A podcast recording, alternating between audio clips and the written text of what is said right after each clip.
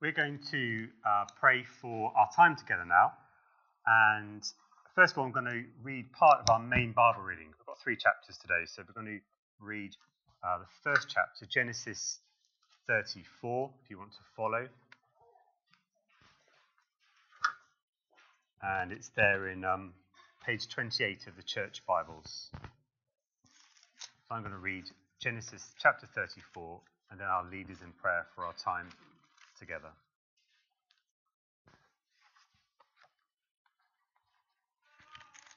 It says this.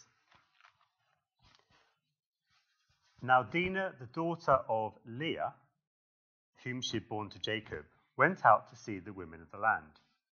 And when Shechem, the son of Hamor the Hivite, the prince of the land, saw her, he seized her and lay with her and humiliated her. And his soul was drawn to Dinah, the daughter of Jacob. He loved the young woman and spoke tenderly to her.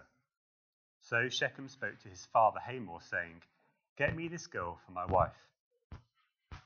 Now Jacob heard that he had defiled his daughter Dinah, but his sons were with his livestock in the field. So Jacob held his peace until they came. And Hamor, the father of Shechem, went out to Jacob to speak with him. The sons of Jacob had come in from the field as soon as they heard of it, and the men were indignant and very angry because he had done an outrageous thing in Israel by lying with Jacob's daughter, for such a thing must not be done. But Hamor spoke with them, saying, "The soul of my son Shechem longs for your daughter. Please give her to me to be his wife. Make marriages with us, give your daughters to us, and take our daughters for yourselves. You shall dwell with us, and the land shall be open to you. Dwell and trade in it, and get property in it." Shechem also said to his father and to her brothers, "Let me find favor in your eyes. Whatever you say to me, I will give. Ask of me for as great a bride price and gift as you will, and I will give whatever you say to me. Only give me the young woman to be my wife." The sons of Jacob answered Shechem and his father Hamor deceitfully, because he had defiled their sister Dinah. They said to him, "We cannot do this thing to give our sister to one who is uncircumcised, for that would be a disgrace to us. Only on this condition will we agree with you, that you will become as we are by every male among you being circumcised. Then we will give our daughters to you, and we will take your daughters to ourselves, and we will dwell with you and become one people. But if you will not listen to us and be circumcised, then we will take our daughter, and we will be gone." Their words pleased Hamor and Hamor's son Shechem, and the young man did not delay to do the thing because he delighted in Jacob's daughter. Now he was the most honored of all his father's house.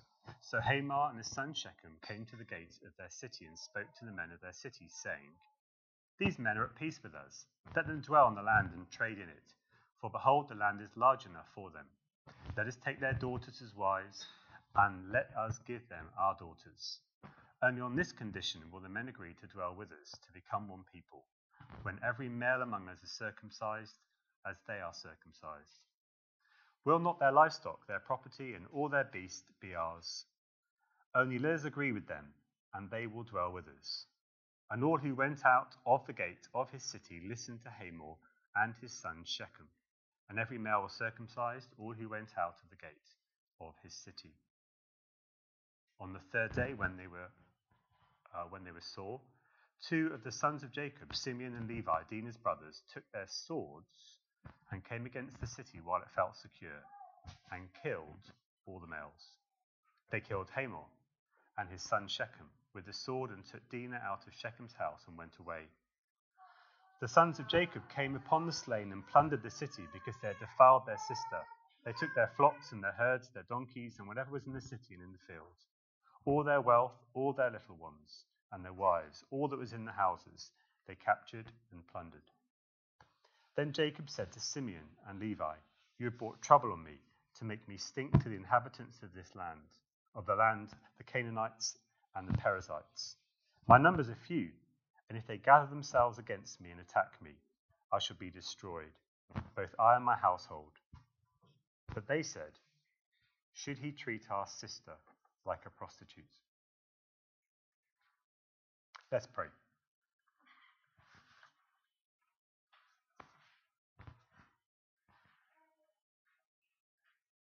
Heavenly Father, we thank you for the Holy Spirit's work of making us more holy. That in view that God's people should be holy as he is holy. We thank you how the call to holiness is linked to the work of your Spirit, and that the growth of holiness is one that is keeping in step with the Spirit. We thank you, therefore, for how extensive the Spirit's work for us is. That the Holy Spirit doesn't just reveal Christ to us, that the Holy Spirit doesn't just enable us to accept Christ as Lord by regeneration, but that the Holy Spirit also conforms us to the likeness of Christ. We marvel too at the extent of the holiness that he brings, how complete the transformation is that you have provided for us, that includes our mind, our heart, and our body. We thank you that the scope of the salvation that comes to us in Christ meets the needs of our total depravity, that the Holy Spirit's work in making us holy is truly comprehensive. And since we are to be holy, as you are holy, we acknowledge that our holiness therefore depends on the knowledge of your holiness and who you are. And so we pray on for one another, that as we study the book of beginnings, the book of Genesis, that we would read it and reread it, so much so that our minds would absorb its categories and values, that we would steep ourselves in its tone and temper, and that we would learn its overall message and the God of whom it speaks. Amen. We're going to have our main Bible reading now, which is, or the rest of it, Genesis chapter 35 and 36. Again, round about page 28 in the church Bibles. I'm reading from the ESV.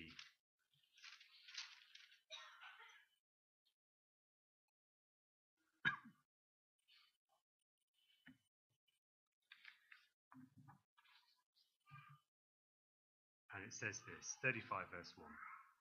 God said to Jacob, "Arise, go up to Bethel and dwell there. Make an altar there to the God who appeared to you when you fled from your brother Esau." So Jacob said to his household and to all who were with him, "Put away the foreign gods that are among you, and purify yourselves and change your garments. Then let us arise and go up to Bethel, so that I may make there an altar to the God who answers me in the day of my distress, and has been with me wherever I have gone." So they gave to Jacob all the foreign gods that they had, and the rings that were in their ears. Jacob hid them under the terebinth tree that was near Shechem. And as they journeyed, a terror from God fell upon the cities that were around them, so that they did not pursue the sons of Jacob. And Jacob came to Luz, that is Bethel, which is in the land of Canaan, he and all the people who are with him. And there he built an altar and called the place El Bethel, because there God had revealed himself to him when he fled from his brother. And Deborah, Rebekah's nurse, died, and she was buried under an oak below Bethel, so he called its name Allon Baca. God appeared to Jacob again when he came from Paddan Aram and blessed him. And God said to him, "Your name is Jacob. No longer shall your name be called Jacob, but Israel shall be your name." So he called his name Israel.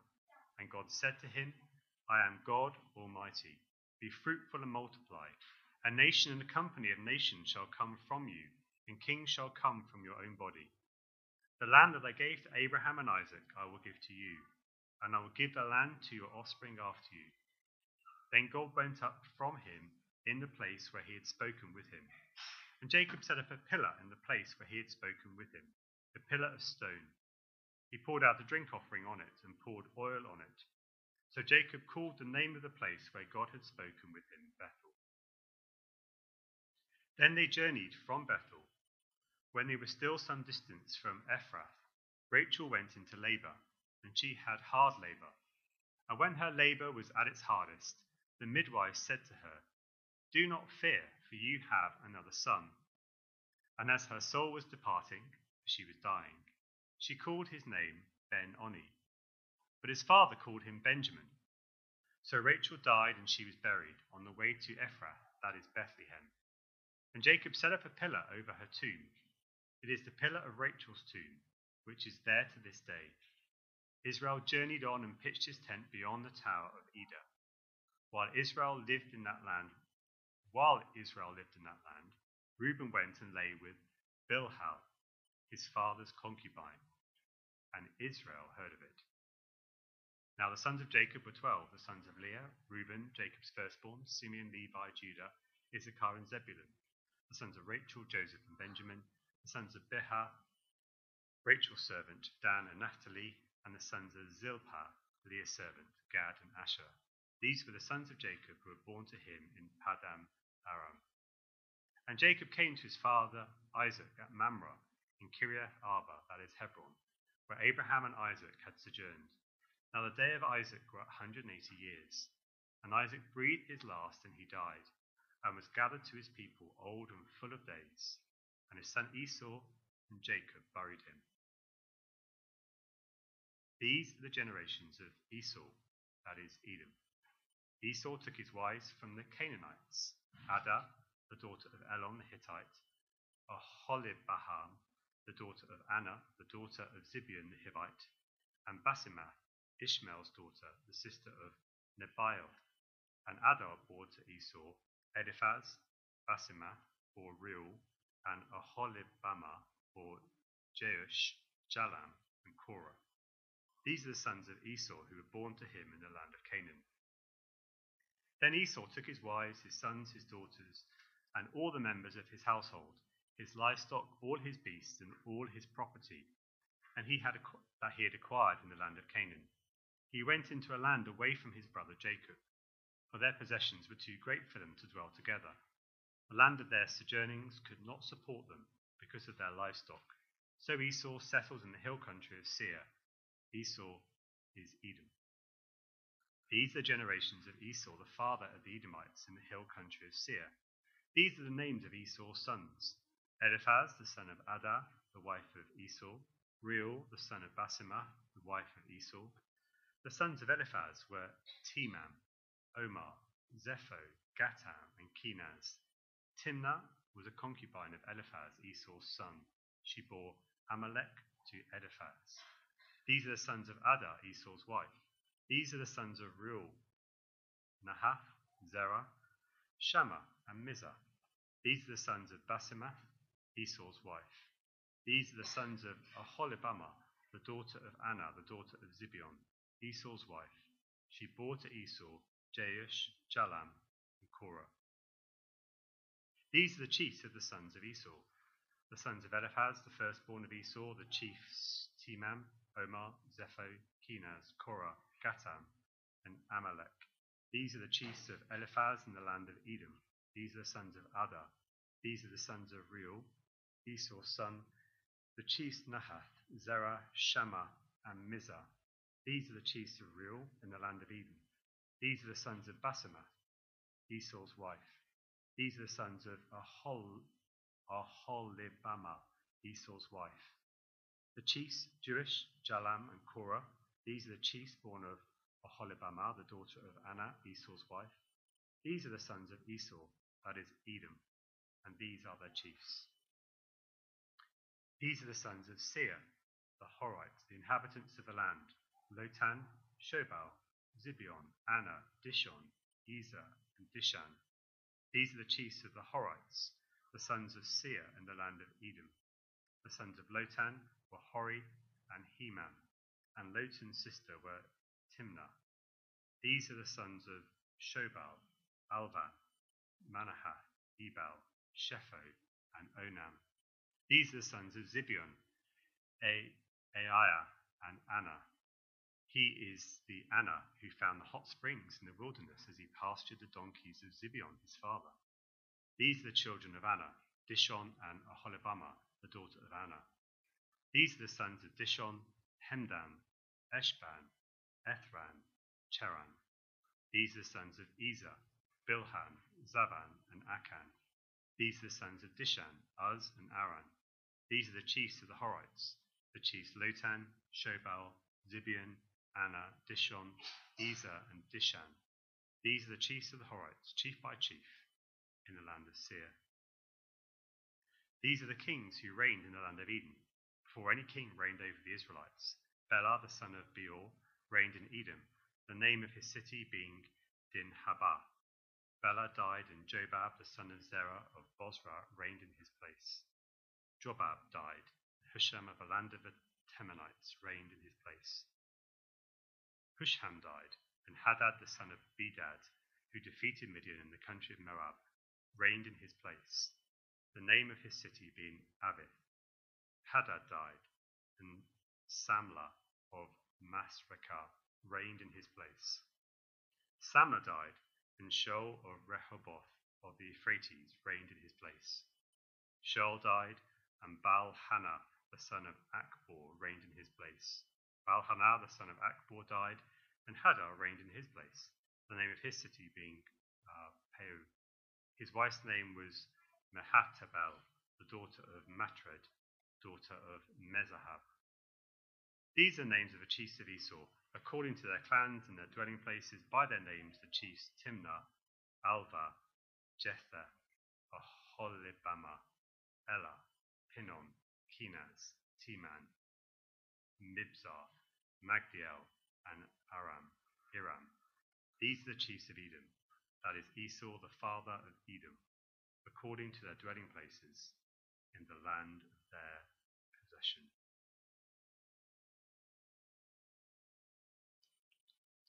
To keep that text open, we're going to be looking at that together over the course of the next few minutes. Just to say, there's an outline of this morning's message in your service sheets, so do make use of that if you want to. And at the end, there will be an opportunity for any questions or comments, either about the text or what's been said for clarity. I mention that now so you can bear that in mind. Before we go any further, let's pray and ask for God's help.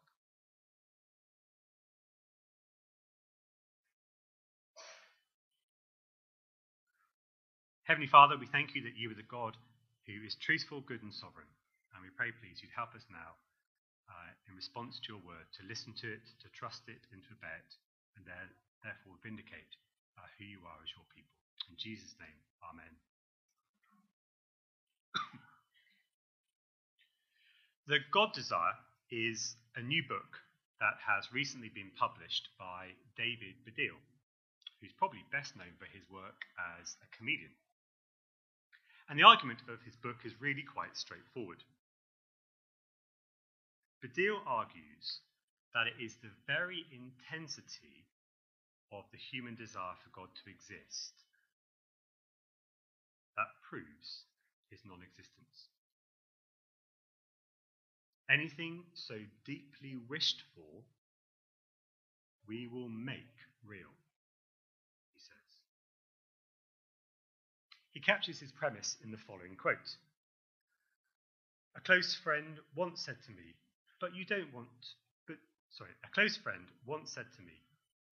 you want to believe in God?"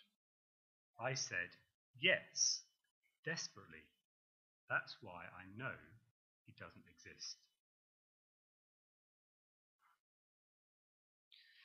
Now, Baddiel is a self-confessed atheist, but he says he's a reluctant one. He has no belief in God, but he wants to believe in God. And it's precisely that desire that puts him off. For he thinks that when we really want something, we just conjure it into being.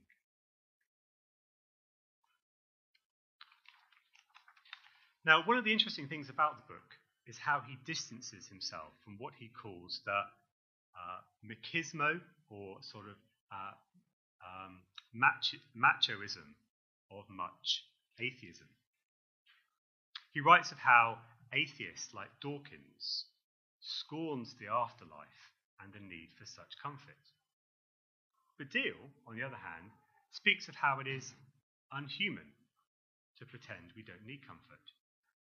He himself confesses Who would not love a superhero dad who chases off death? He speaks of how dismissing religion shows a lack of intellectual curiosity, and it's impossible to understand humanity without religion. For him, it would seem that the gods that people make up are a window into understanding their humanity. Rather than be wound up by a believer, he actually finds them really interesting. Now, whilst Badil is less aggressive than the atheist who wants to trash religion, has he actually made any progress in thinking things through? Does what he's got to say put him in a superior position to, say, Dawkins?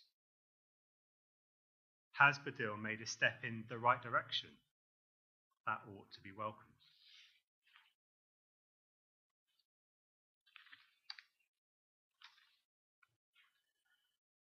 Well, it is in Genesis chapter 34 that we are confronted with the appalling rape of Dinah. Dinah was introduced to us back in Genesis chapter 30 as the daughter of Jacob. So Genesis 30 verse 19, and Leah conceived again, and she bore Jacob a sixth son. Then Leah said, God has endowed me with a good endowment, and now my husband will honour me, because I have borne him six sons. So he called his name Zebulun. Afterward, she bore a daughter and called her name Dinah. Now we're told here some of the details that prepare us for the events that were to unfold. For who is Dinah's mother? Leah, not Rachel. Now, if you remember, Jacob was tricked into marrying Leah, but it was Rachel whom he loved. And it's this background that helps us to understand Jacob's response back in Genesis 34, verse 5. Now Jacob heard that he had defiled his daughter Dinah, but his sons were with his livestock in the field, so Jacob held his peace until they came. Now, though silence might be right in some circumstances, the observation of the narrator here reflects badly on Jacob. He doesn't seem to care about his daughter's honour. Jacob's lack of love for Leah seems to have spilled over to his daughter, Dinah. And it will not be Jacob who was to take action about her rape. It was her brothers who were incensed by it. And of the sons of Jacob, two stand out, Simeon and Levi. And their mother was Leah. It was Simeon and Levi, two of the six sons of Leah, who led the attack on the Shechemites. It fell to Dinah's brothers to come to the rescue. Now, it's interesting that, again, in this chapter of Genesis, no theological comment is made at all. The narrator leaves the reader to reflect on its significance. But the narrator does provide a clue in how he ends his account. Let's pick it up from verse 30 of chapter 34. Then Jacob said to Simeon and Levi, "You have brought trouble on me by making me stink to the inhabitants of the land, the Canaanites and the Perizzites. My numbers are few, and if they gather themselves against me and attack me, I shall be destroyed, both I and my household." But they said, "Should he treat our sister like a prostitute?"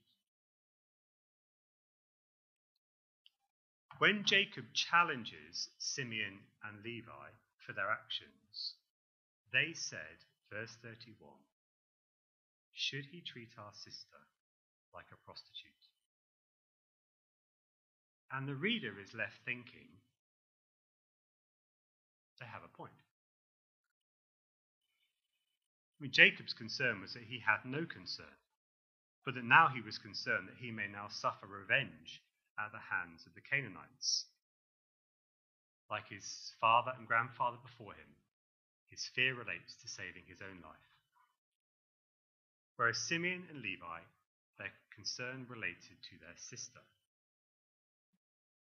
They acted to avenge her rape and put an end to the intermarrying with the Canaanites of the land. And by now, well, the reader is well aware that if the offspring of Jacob are to inherit the land, they must not intermarry among those destined to disinherit the land.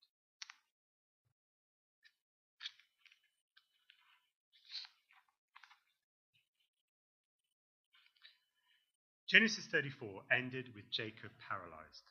His sons have massacred the Shechemites, and Jacob now fears the prospect of the vengeance the Canaanites might try to wreak on him. And it's at that point that God speaks to Jacob. And God tells him to go to Bethel. Well, what is the significance of going to Bethel? Well, mention of Bethel ought to take us back to Genesis chapter 28.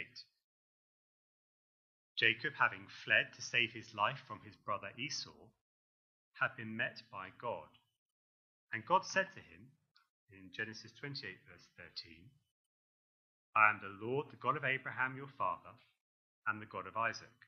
The land on which you lie I will give to you and to your offspring. Your offspring shall be like the dust of the earth, and you shall spread abroad to the west and to the east, and to the north and to the south. And in you and your offspring shall all the families of the earth be blessed. Behold, I am with you, and will keep you wherever you go, and I will bring you back to this land, for I will not leave you until I have done what I have promised you. It was here that Jacob received the promise that God would be with him and that he would take him back to the land. And it was at that point that, back in 28 verse 19, that Jacob called that place Bethel. The significance of Bethel for Jacob is that is where the promise of God was given. And you can see the parallel in circumstances.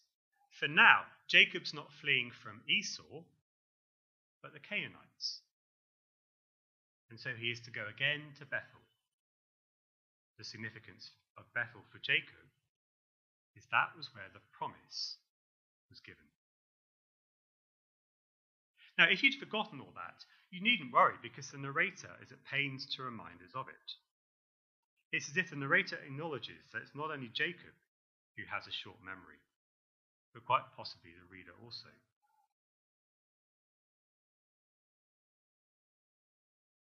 Well, how does what God says this time to Jacob differ from what he said previously? Let's pick it up, Genesis 35, verse 10. And God said to him, your name is Jacob. No longer shall you be called Jacob, but Israel shall be your name. So he called his name Israel, and God said to him, I am God Almighty, be fruitful and multiply. A nation and a company of nations shall come from you, and kings shall come from your own body. The land that I gave to Abraham and Isaac I will give to you, and I will give the land to your offspring after you. At one level, the promise is the same.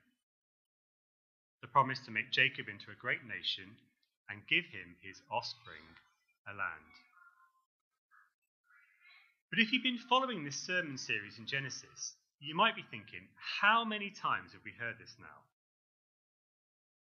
And it's not that we keep reading the same bit of Genesis over and over again, but rather that when God gives the promise, it remains unchanged. The thing that keeps changing is Jacob. His different circumstances cause various degrees of fear and anxiety. And each time God takes him back to the unchanging promise of God to stabilize and strengthen him. Now, at some point, we need to engage with the question, who is God that he can make a promise? We previously engaged with a similar question, who is God that he can give the land? For no doubt the Canaanites would say, it's already taken, thank you very much, it belongs to us. Now in that case, we recalled that back in Genesis chapter 1, the basic descriptor of God is creator. He is the one who made everything, and since he is the creator of everything, he is the owner of everything. In particular, he is the owner of all of the lands of the earth, and he is able to give them to whom he pleases. The idea of God giving a land is tied up to him being the creator. The land is his to give. Well, what about the question, who is God that he can make a promise? Well, for a promise to have value, there needs to be fulfillment. If a promise is not kept, it has no value. That is to say that God's promise relates to God's truthfulness. And this again, would you believe, takes us back to Genesis chapter 1 and the basic descriptor of God as creator. For he is the creator who spoke his creation into being. When he said, let there be light, there was light. When he said, let the rivers teem with living creatures, it was so. God spoke, and it happened. Now, God's truthfulness also ought to take us back to Genesis chapter 3. For the serpent's temptation started with the indication to Eve that the day that you eat of the fruit, you will not surely die. But who is it that said that you will surely die? God. Central to humanity's original sin is the idea that we have brought God's truthfulness into question. Fulfillment of God's promise is therefore to be seen as vindicating God and his truthfulness. It is that important.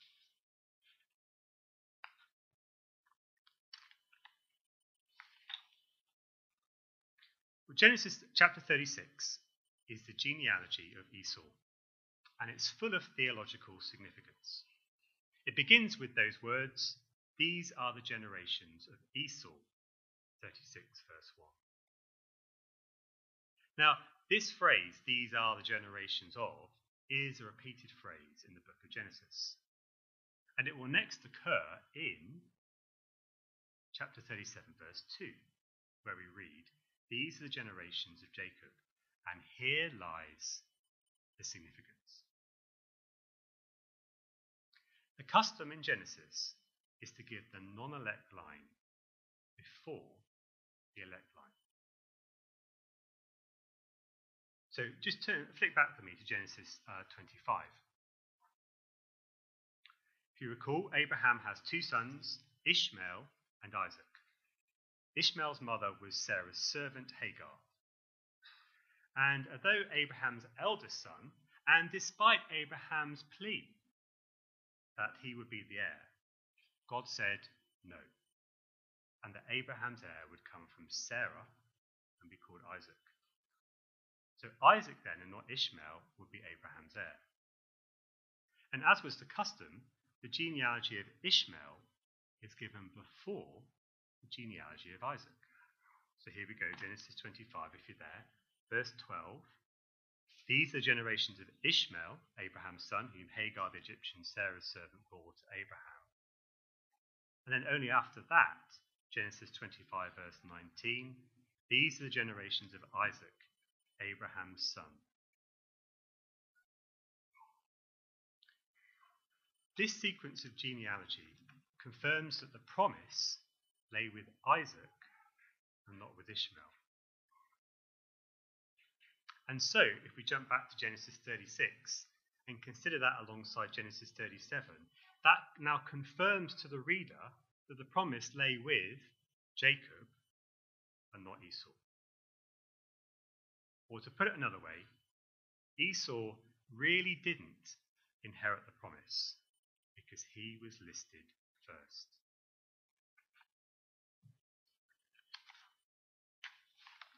Now, this is fascinating because it raises the question, who of Jacob's sons will inherit the promise? Now, at this point, we've learned that we can affirm two things. One, we can't just assume it's going to be the eldest. Two, it is God's prerogative to choose. Now, although the reader's not yet been made aware of it explicitly, for that we'll have to wait till Genesis chapter 49, a number of things have happened that have somewhat invalidated certain sons in qualifying. Reuben, the eldest son, slept with his father's concubine, chapter 35, verse 22. Now, we're told that Israel heard about it, but we're left in suspense as to what the consequences will be. Next in line are Simeon and Levi. But they, in chapter 34:30, are brought into question because of a terrible revenge that they brought about, which was clearly disproportionate. Now, as I said, the reader does not become aware of this until the various blessings are pronounced in Genesis 49. But if Reuben, Simeon, and Levi are disqualified, who is next in line? He will be the one to watch.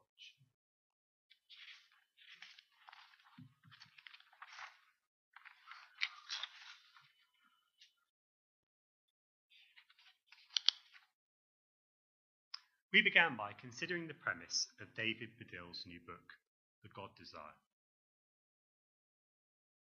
and that he claimed that it's the very intensity of the human desire for God to exist that proves his non-existence.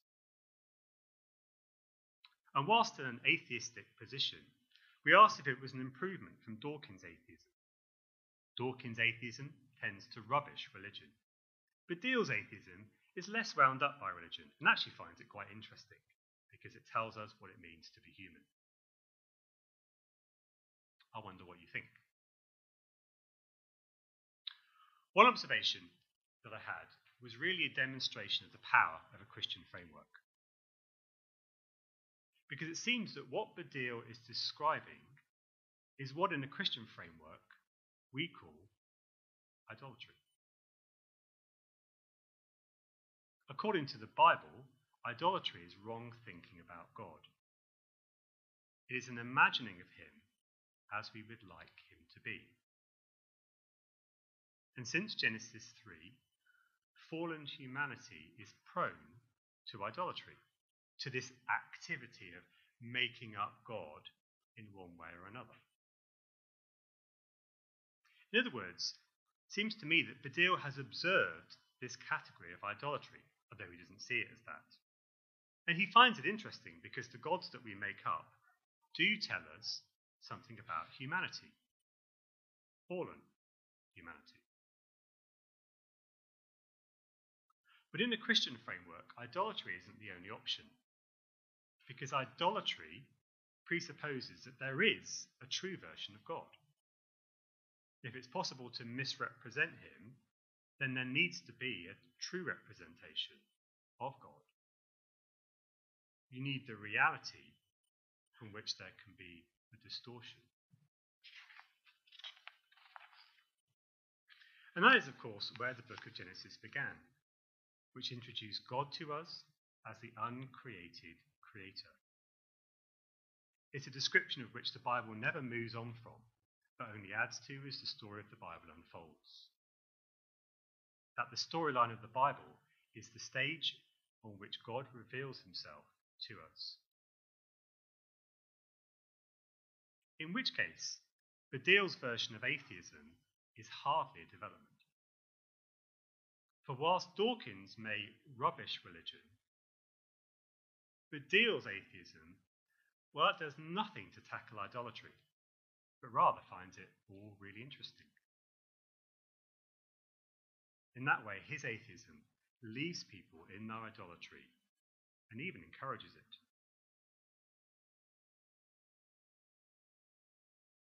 Now, I mention all this for a few reasons, really. I recently heard an interview that he gave on the radio. I know one of you also heard that. And I've since read his book. And it may be that this does the rounds of it. We might come across others who hear something of it. So we can be alert to that. So if it comes up, we can be prepared and have something helpful to say.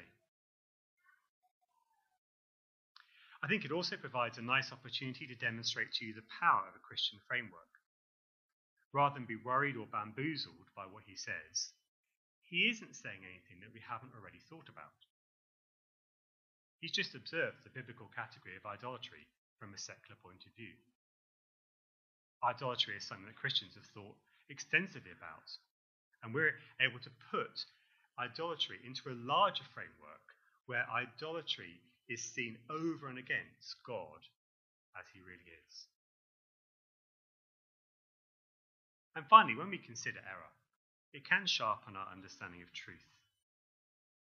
As Christians, we are not pursuing our desires. We're getting to know God as he's revealed himself and then conforming our desires to his. That's the ongoing work of repentance, a turning from our views of God to God as he really is. That's the activity of the Christian. And it's as we know God as he really is that we're then in a position to share a zeal for his name and the holiness for which he demands. Let me pray, and I'll open up to any comments or questions you have.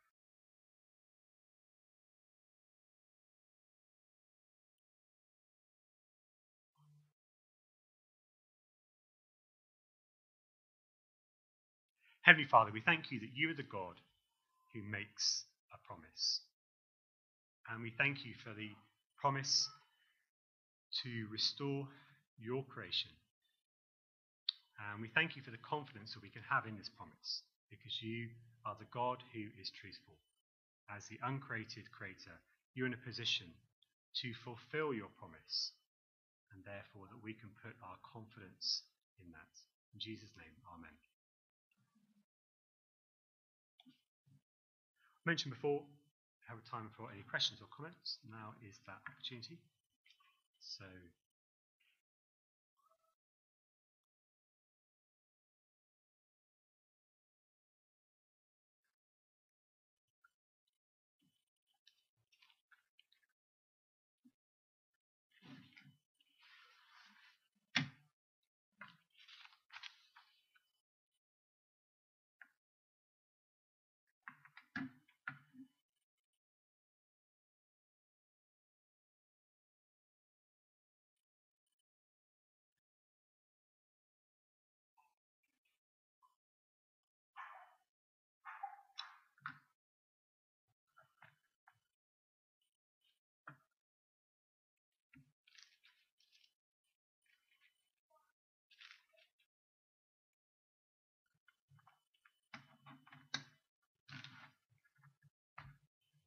I think I know what you're going to ask. Go on. Oh, sorry. I was just like, Nathan, what are you going to ask? Yes.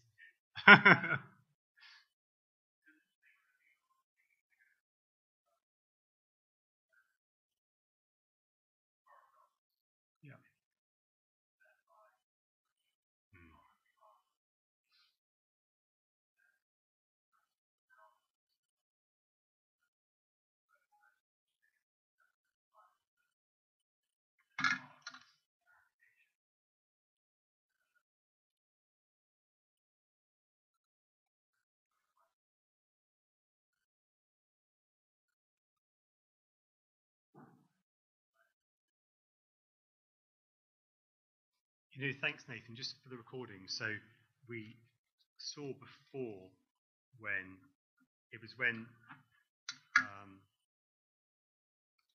Jacob was wanting to leave Laban, and Rachel.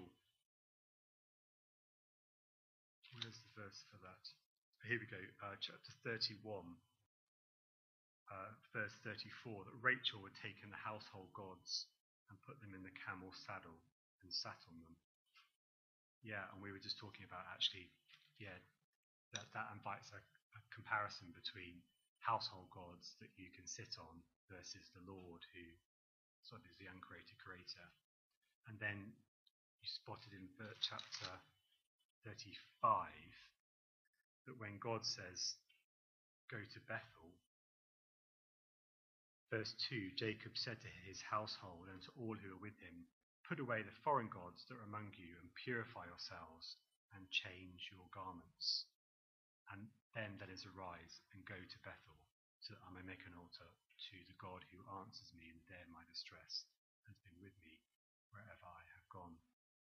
Yes, it's a nice observation about what do we understand by purification as he prepares to leave to meet with Bethel. Is it's a putting away foreign gods as they prepare to go and meet with God at Bethel. It's funny because it's quite incidental to the sort of the narrative. But it is quite helpful just in the wider picture where we're thinking about what is the what repentance is, what Christians are wanting to do, what the people of God are called to do, is to turn from false views of God, misrepresentations of God, to the true and living God. So that's rejecting misrepresentations of God, the God as he really is. But that's where I think the deal is interesting, because by only looking at idolatry, all he's able to say is, oh, I just observed that humans make up gods. And that's interesting because the gods we make up reflect our desires.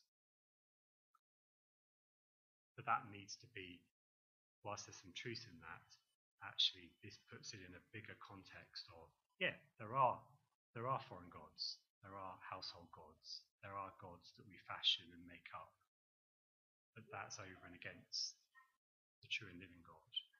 And actually, it's interesting. One of the things, I think, the thing that God is most angered by is idolatry, because actually, it's misrepresenting God. Just like we don't want to be misrepresented.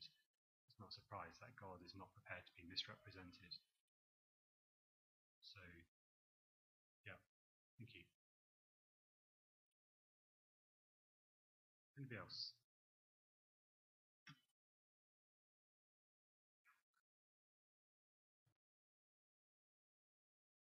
I'm happy. Go on, Susie.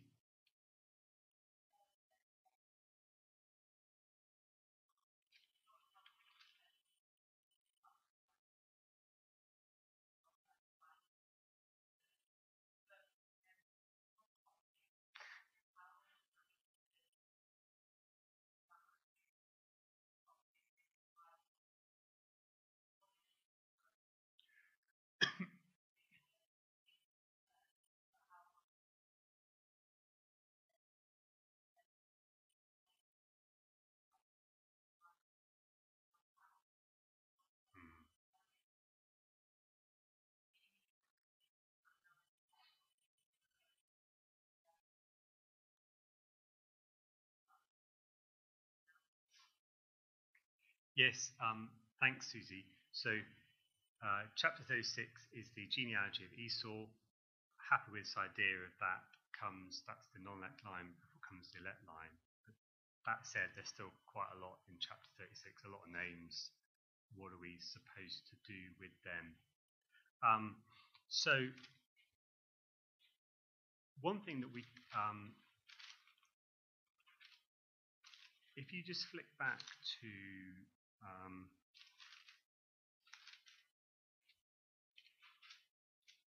chapter 25. And this was a kind of a similar comment that we made about Ishmael as well. So 25, 23, this was a word given to Jacob and Esau's mother before they were born. And the Lord said to Rebekah, Two nations are in your womb, and two people from within you shall be divided. One shall be stronger than the other, and the older shall serve the younger. So it's interesting there that there are two nations in the womb. I think it was a similar expectation that Ishmael was promised, that he would be a great nation, even though he wasn't the line of the promise. And so I think another observation, I didn't put it in because I just thought it was enough for what I'd said, but I think another conclusion that we can make from Genesis 36 is that actually that word, there is a fulfillment of that Esau didn't just peter out, he has actually become a nation, not the chosen nation, but nevertheless a nation. So no, you could make a sort of a subsidiary point of, well, if Esau has become a nation, then again you lean into the promise, because actually when God speaks a promise, it is, we see fulfillment of it, and therefore that continues to put the truthfulness of God in our face in terms of we're thinking, actually, he said that of Esau, that's come true. What else did he say? And then we read on with the generations of Jacob. So, but in that sense, that's still a kind of a big picture thing. That's not getting into the detail of a name. That's just saying Esau became something, and that is fulfillment of promise. I think in terms of, well, it'd be interesting when we do Obadiah in growth group, because Obadiah is a prophecy that's directed, if I'm right, towards Edom and this nation. So this isn't the end of this nation in terms of how it features in the Bible. And then maybe that we go back and then we think, a little bit like, you know, with Dinah, when she was introduced, it just said, and Leah had a daughter, Dinah. You just think, okay, I'm more familiar with her sons because they become the 12 tribes of Israel. At the time, it seemed incidental, but then when you get to chapter 34, it's actually quite important that we know that Dinah was related to Leah, because that explains Jacob's reaction to the news and Simeon and Levi's involvement. So in many ways, we've got, I would start with like the bigger things, like this is not the elect line, but it is a nation, and that's fulfillment. But then we've got 36 to come back to if later there are characters and we just think, oh, what's the significance? Who are they? And this identifies them and therefore helps us to see what's going on. Is that cool? Good. Time for one more?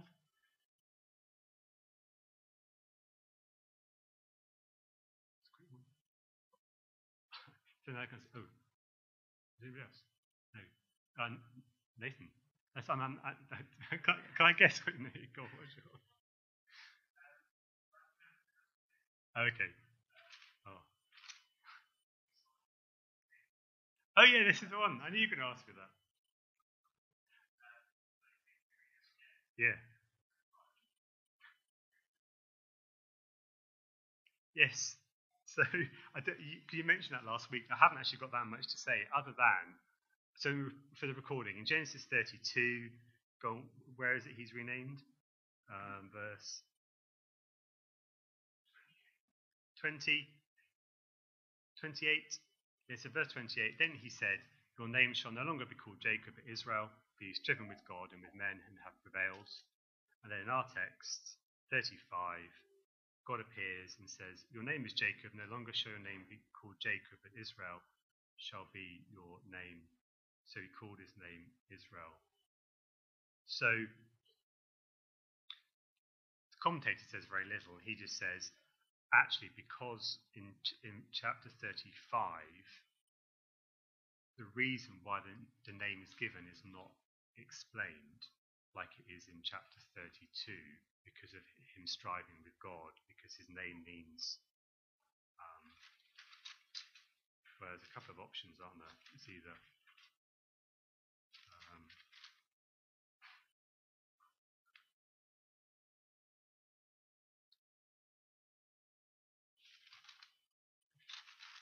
where was it again? God fights, or he fights with God. Basically, it's related to that encounter. So the fact that that isn't mentioned again in chapter 35, they conclude, just means the narrator assumes that we already know that, that that's already happened. So the fact that it's not explained, actually, the conclusion is that's because we already know the reason why he's been renamed, because of what happened earlier. My own thought would also just be, in a slightly bigger picture, would be, so in that sense I think he's already been renamed, but he's reminded, or he's been renamed as a kind of a confirmationary. I think that's what's going on. But I think that kind of fits with the chapter, because it's all, chapter 35 is quite repetitious in terms of he goes back to Bethel, God says, gives a promise again in very similar terms. And I think this goes back to the fact that when Jacob was fleeing from Esau, he has this encounter with God where God assures him that he is with him and he won't perish, but he will be given the land. And then he's in a similar situation where he's kind of on the run from the Canaanites because of what's happened with Dinah. And basically, he's got nothing new to say. I called Israel before. I made these promises. I'm saying the promises again. I'm not changing. And in your fear and anxiety, these are the stabilizing truths of I am your God and I'm going to fight for you and give you what I promised. So if anything, it feels like, I think it maybe reflects more on this whole idea of we're quick to forget. So if anything, this was like, do you remember? You're not Jacob, you're Israel, and that ought to strengthen him. Cool. There we go, you got the question in. Okay, let's leave it there for the moment. We're going to sing again. From Heaven You Came.